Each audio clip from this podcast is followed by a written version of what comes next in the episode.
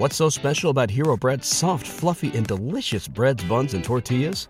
Hero Bread serves up 0 to 1 grams of net carbs, 5 to 11 grams of protein, and high fiber in every delicious serving. Made with natural ingredients, Hero Bread supports gut health, promotes weight management, and helps maintain blood sugar.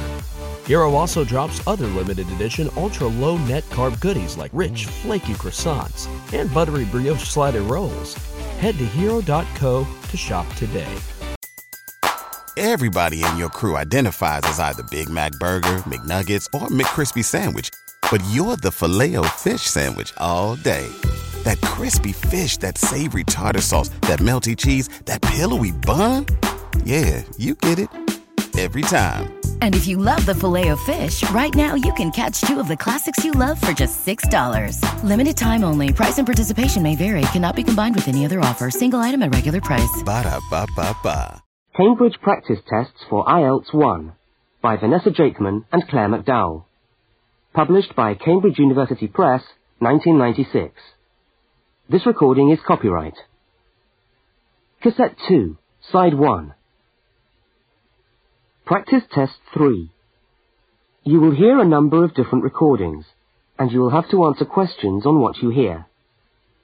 There will be time for you to read the instructions and questions, and you will have a chance to check your work. All the recordings will be played once only. The test is in four sections. Write all your answers in the listening question booklet. At the end of the test, you will be given 10 minutes to transfer your answers to an answer sheet.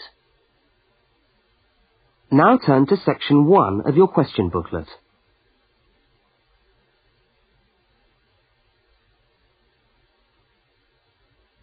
Section 1. You will hear a student inquiring about parking facilities. First, look at questions 1 to 4. For each of the questions, four alternatives are given. Decide which of the alternatives, A, B, C, or D, best fits what you hear on the tape, and circle the appropriate letter.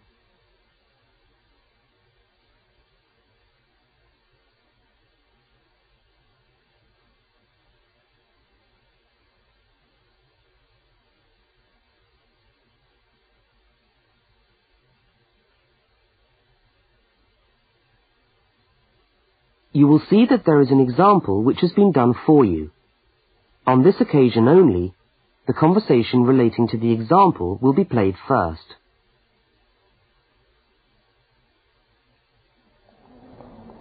How do you come to the university each day? Um, train or bus, or do you have a car? Oh, I always walk. I haven't got a car, and um, anyway, I live quite close.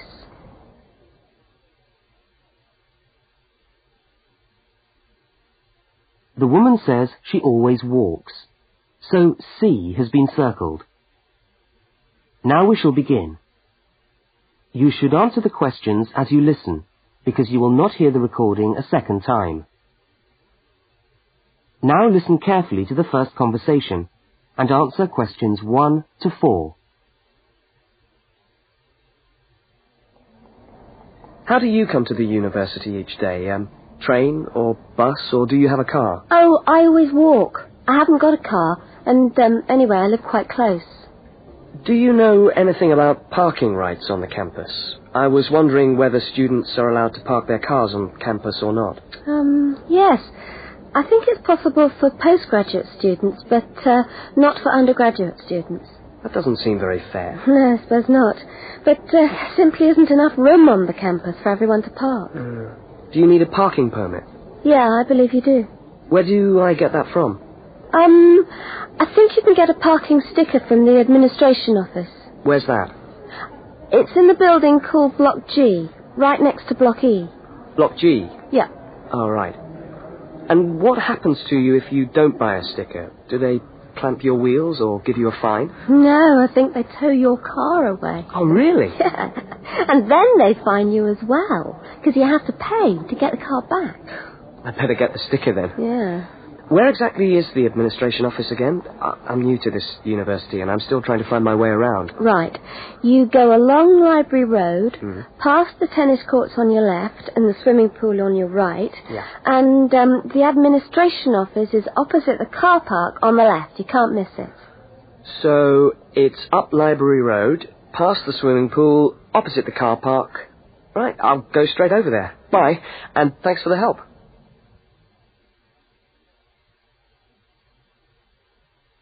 Now you have some time to look at questions 5 to 12.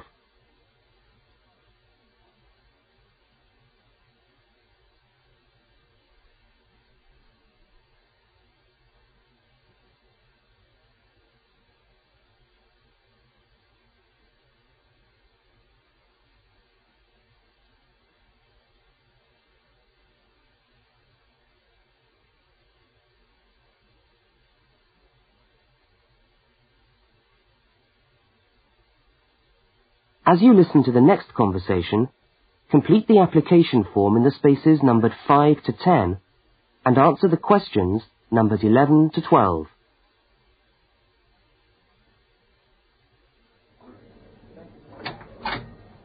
Good morning. Can I help you?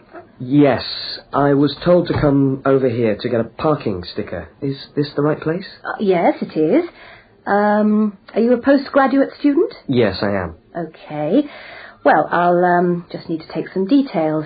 Uh, your name? Richard Lee. That's spelt L double E. Richard Lee. And uh, the address? Flat 13, 30 Enmore Road. How, how do you spell Enmore? E N M O R E. And that's in the suburb of Newport.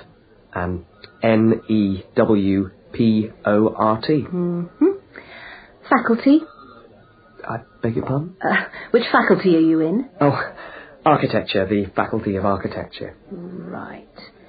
And the registration number of your car? Uh, let me see. Um, uh, LXJ50. Oh no, sorry, I always get that wrong. It's um, LJX058K. LJX508K. No, 058K. Ah. Um, and what make is the car? It's a Ford. A Ford. Fine. Well, um, I'll just get you to sign here, and when you've paid the cashier, I'll be able to issue you with a sticker. All right. Uh, where do I pay? Uh, just across the corridor in the cashier's office.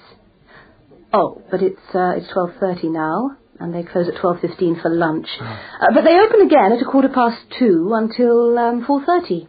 Oh, um, they're not open till quarter past two. Mm, no. Uh, when you get your sticker, you must attach it to the front windscreen of your car. I'm afraid it's not valid if you don't have it stuck on the window. Right, I see. Thanks very much. I'll um, I'll just wait here then.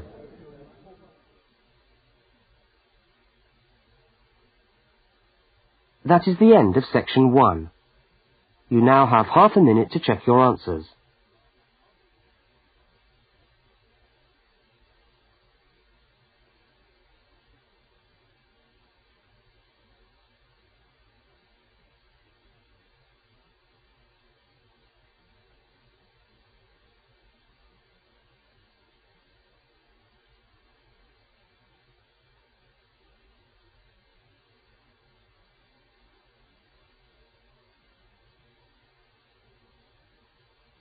Now turn to section 2.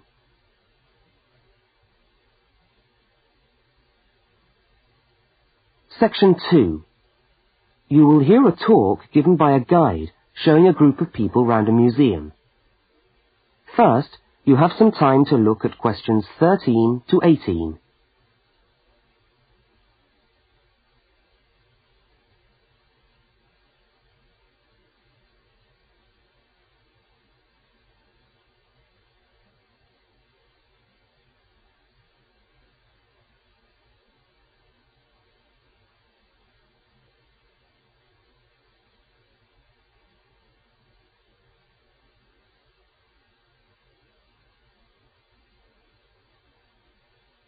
Now listen to the guide and complete the notes by filling in the numbered spaces 13 to 18.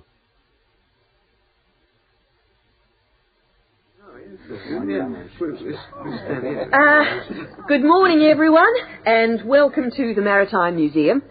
Now, before we commence our tour, I'd just like to tell you a little bit about the history of the museum. As you can see, it's a very modern building, built in the postmodern style, and it was in fact opened by the Prime Minister of Australia in November 1991. It's been designed with a nautical flavour in mind to remind us of our links with the sea. But the museum isn't only housed in this building.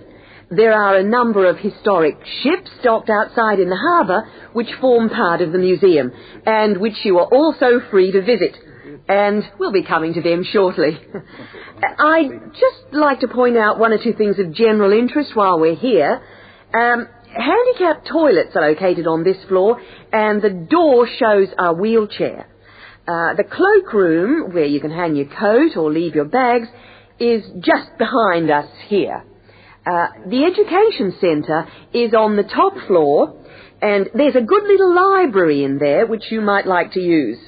Uh, follow the signs to the education centre. Uh, you'll see a lot of little green arrows on the wall. Uh, the green arrows will take you there. The information desk, marked with the small letter I on your plan, is located right here in the foyer. So if you get separated from your friends, I suggest you make your way back to the information desk because we'll be returning to this spot at the end of the tour. All right? Now, if you look out this window, you should be able to see where the museum's ships are docked. If you want to go on a tour of the old ship, the Vampire, she's docked over there, and you should meet outside on the quay. However, a word of warning. I don't recommend it for the grandmas and grandpas because there are lots of stairs to climb. Uh, right now, um, let's move on. Oh, I almost forgot to give you the times for that tour.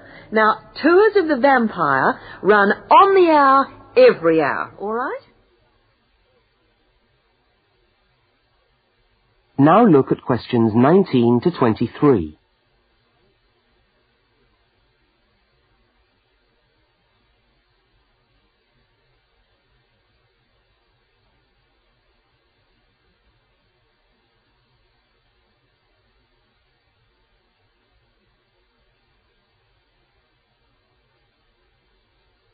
As you listen to the rest of the talk, complete the notes in the numbered spaces 19 to 23.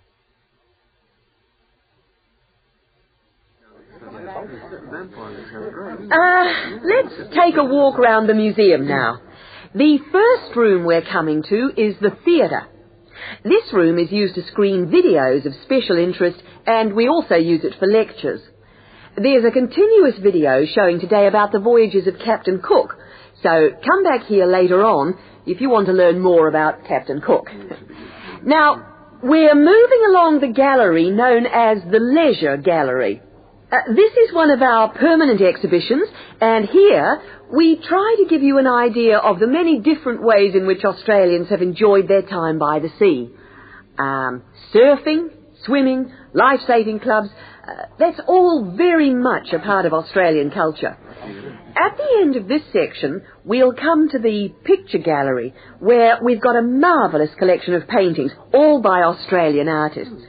I think you can buy reproductions of some of these paintings in the museum shop. They're well worth a good look. Uh, now, uh, we're coming to the Members' Lounge. Now, as a member of the museum, you would be entitled to use the Members' Lounge for refreshments. Membership costs $50 a year or $70 for all the family. So it's quite good value because entry to the museum is then free. And down at the far end of this floor, you'll find the section which we've called Passengers and the Sea. In this part of the museum, we've gathered together a wonderful collection of souvenirs from the old days when people travelled by ship. You'll find all sorts of things there. Old suitcases, ship's crockery, uh, first class cabins decorated in the fashion of the day. Just imagine what it must have been like to travel first class.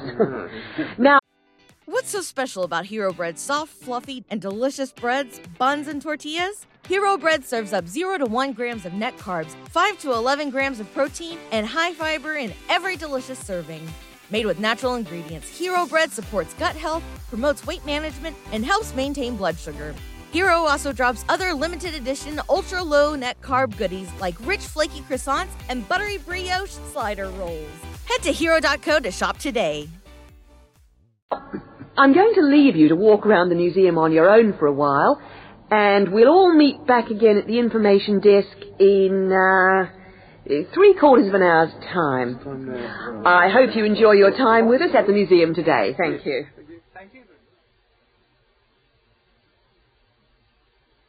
That is the end of section two. You now have half a minute to check your answers.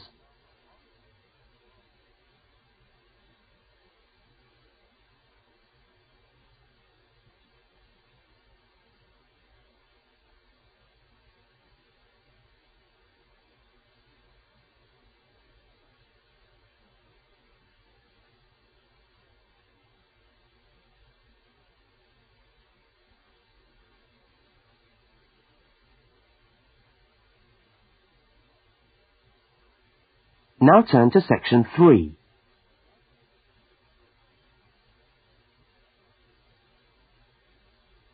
Section 3. In this section, you will hear a university student, Mark, talking to a tutor and another student about a topic he has studied. Now look at questions 24 to 32.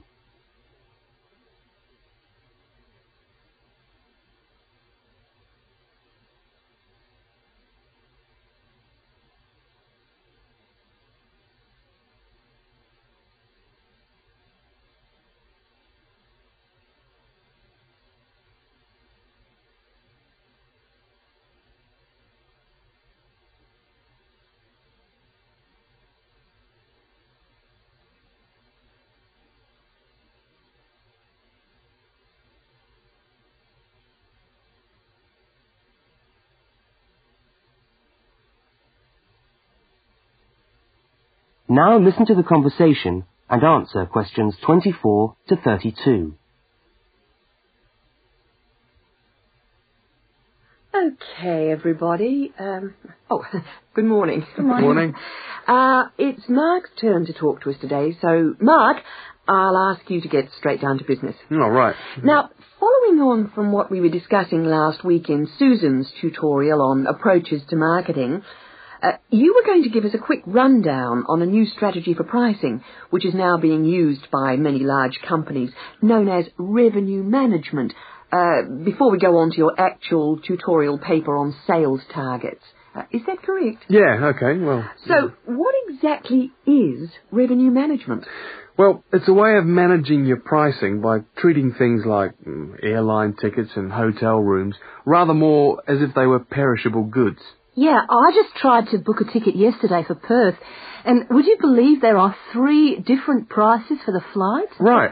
and what was the rationale for that? Well, the travel agent said it depended on when you book and the length of the stay. Like, uh, it's cheap if you stay away for a Saturday night, presumably because this isn't business travel, and um, even cheaper if you buy a ticket where you can't get a refund if you have to cancel. In that case, the ticket cost about half the price. You wouldn't think it would make that much difference, would you? Well, it does. And that's basically because the airlines are now treating their seats like a commodity. You see, if you want a seat today, then you pay far more for it than if you want it in three weeks' time. That seems rather unfair. Well, not really. When you think about it, that's just common sense, isn't it? Well, I suppose so. Uh, what this actually means is that in the same row of seats on the same flight, you could have three people who have all paid a different price for their tickets. And is this just happening in Australia? No, no, it, it's the same all over the world. Airlines are able to market a seat as a perishable product with different values at different stages of its life. Well, like mangoes or apples at the market. Yeah, it's exactly like that. The fact is that the companies are not actually interested in selling you a cheap flight. They're interested in selling the seats and flying airplanes that are full. Uh, Mark, uh, why do you think revenue management has come about? Well, as far as I can see, there are two basic reasons. Firstly, because the law has been changed to allow the companies to do this. You see, in the past they didn't have the right to keep changing the prices of the tickets. And secondly, we now have very powerful computer programs to do the calculations and so the prices can be changed at a moment's notice. So you mean 10 minutes could be critical when you're buying a plane ticket? Absolutely. That's right. Yeah. Hmm. And I understand we've almost reached the stage where these computer programs that the airlines are using will eventually be available to consumers to find the best deals for their travel plans from their home computer. Heavens, what a thought. So the travel agent could easily become a thing of the past if you could book your airline tickets from home. Are there any other industries using this system, or is it restricted to the airline business? No, many of the big hotel groups are doing it now. Hmm. That's why the price of a bed in a hotel can also vary so much, depending on when and where you book it. It's all a bit of a gamble, really. Yeah, and hire car companies are also using revenue management to set their tariffs, because they're also dealing with a commodity, if you like. So the cost of hiring a car will depend on demand. Well, uh, thank you, Mark, for that overview. That No was trouble. well researched. now, uh, let's get on with your main topic for today. That is the end of section three. You now have half a minute to check your answers.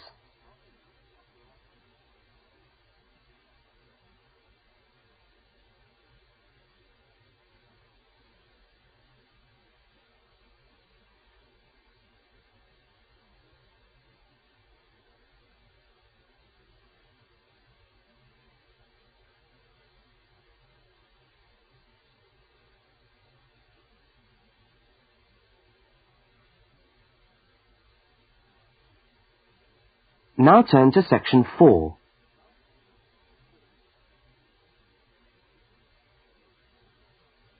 Section 4.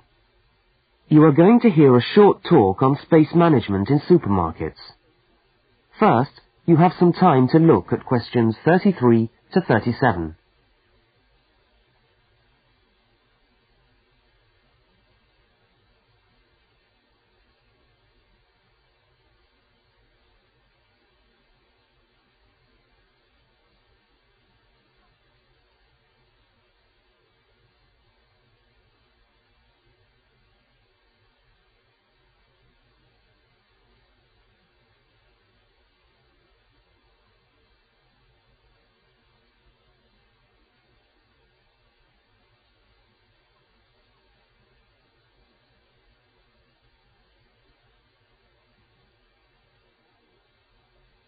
Now listen to the first part of the talk and complete the table by filling in the numbered spaces 33 to 37.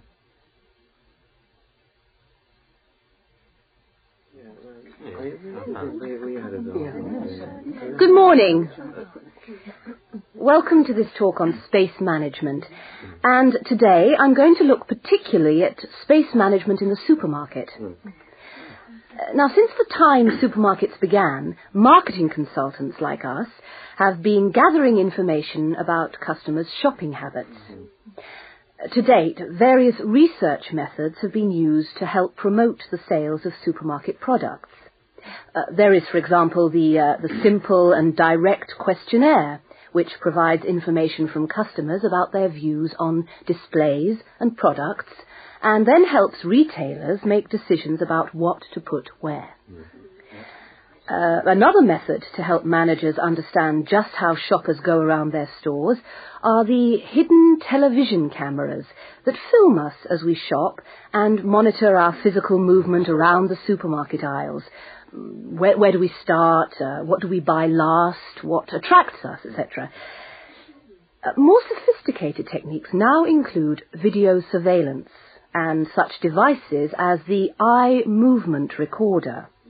Uh, this is a device which shoppers volunteer to wear taped into a headband and which traces their eye movements as they walk round the shop, recording the most eye-catching areas of shelves and aisles. But with today's technology, space management is now a highly sophisticated method of manipulating the way we shop to ensure maximum profit. Supermarkets are able to invest millions of pounds in powerful computers which tell them what sells best and where. Now, an example of this is Spaceman, which is a computer program that helps the retailer to decide which particular product sells best in which part of the store. Now, Spaceman works by receiving information from the electronic checkouts where customers pay mm-hmm. On how well a product is selling in a particular position. Spaceman then suggests the most profitable combination of an article and its position in the store. Now you have some time to look at questions 38 to 42.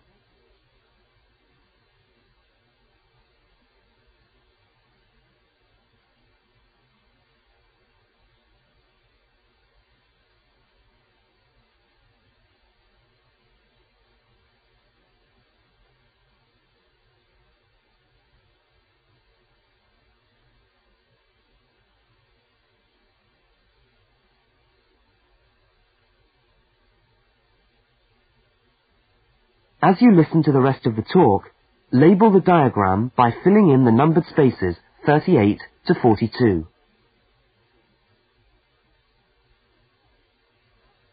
So, let's have a look at what we know about supermarkets and the way people behave when they walk down the aisles and take the articles they think they need from the shelves. Hmm.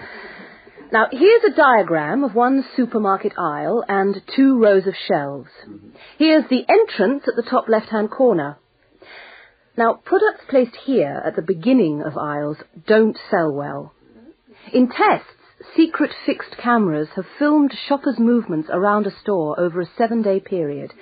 When the film is speeded up, it clearly shows that we walk straight past these areas on our way to the centre of an aisle. Items placed here just don't attract people. When we finally stop at the centre of an aisle, we pause and take stock, casting our eyes along the length of it. Now, products displayed here sell well and do even better if they're placed at eye level so that the customer's eyes hit upon them instantly. Uh, products here are snapped up, and uh, manufacturers pay a lot for these shelf areas, which are known in the trade as hotspots. Naturally, everyone wants their products to be in a hotspot. but the, uh, the prime positions in the store are the ends of the aisles, otherwise known as gondola ends. Now, these stand out and grab our attention. For this reason, many new products are launched in these positions, and manufacturers are charged widely varying prices for this privileged spot. Also, um, the, the, the, end of an aisle may be used for uh, promoting special offers, which are frequently found waiting for us as we turn the corner of an aisle. Well, now, eventually, of course, we have to pay. Any spot where a supermarket can be sure we are going to stand still and concentrate for more than a few seconds is good for sales. That's why the shelves at the checkout have long been a favourite for manufacturers of chocolates. Perhaps the most surefire impulse food of all.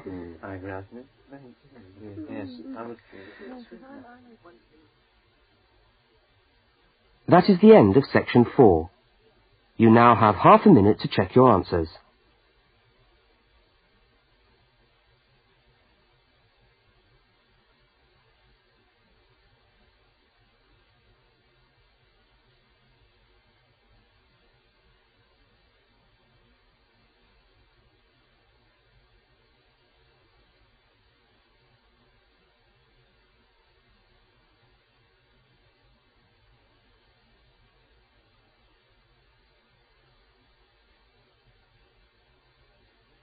That is the end of the listening test. You now have 10 minutes to transfer your answers to the listening answer sheet. What's so special about Hero Bread's soft, fluffy, and delicious breads, buns, and tortillas? Hero Bread serves up 0 to 1 grams of net carbs, 5 to 11 grams of protein, and high fiber in every delicious serving. Made with natural ingredients, Hero Bread supports gut health, promotes weight management, and helps maintain blood sugar. Hero also drops other limited edition ultra low net carb goodies like rich, flaky croissants and buttery brioche slider rolls. Head to hero.co to shop today.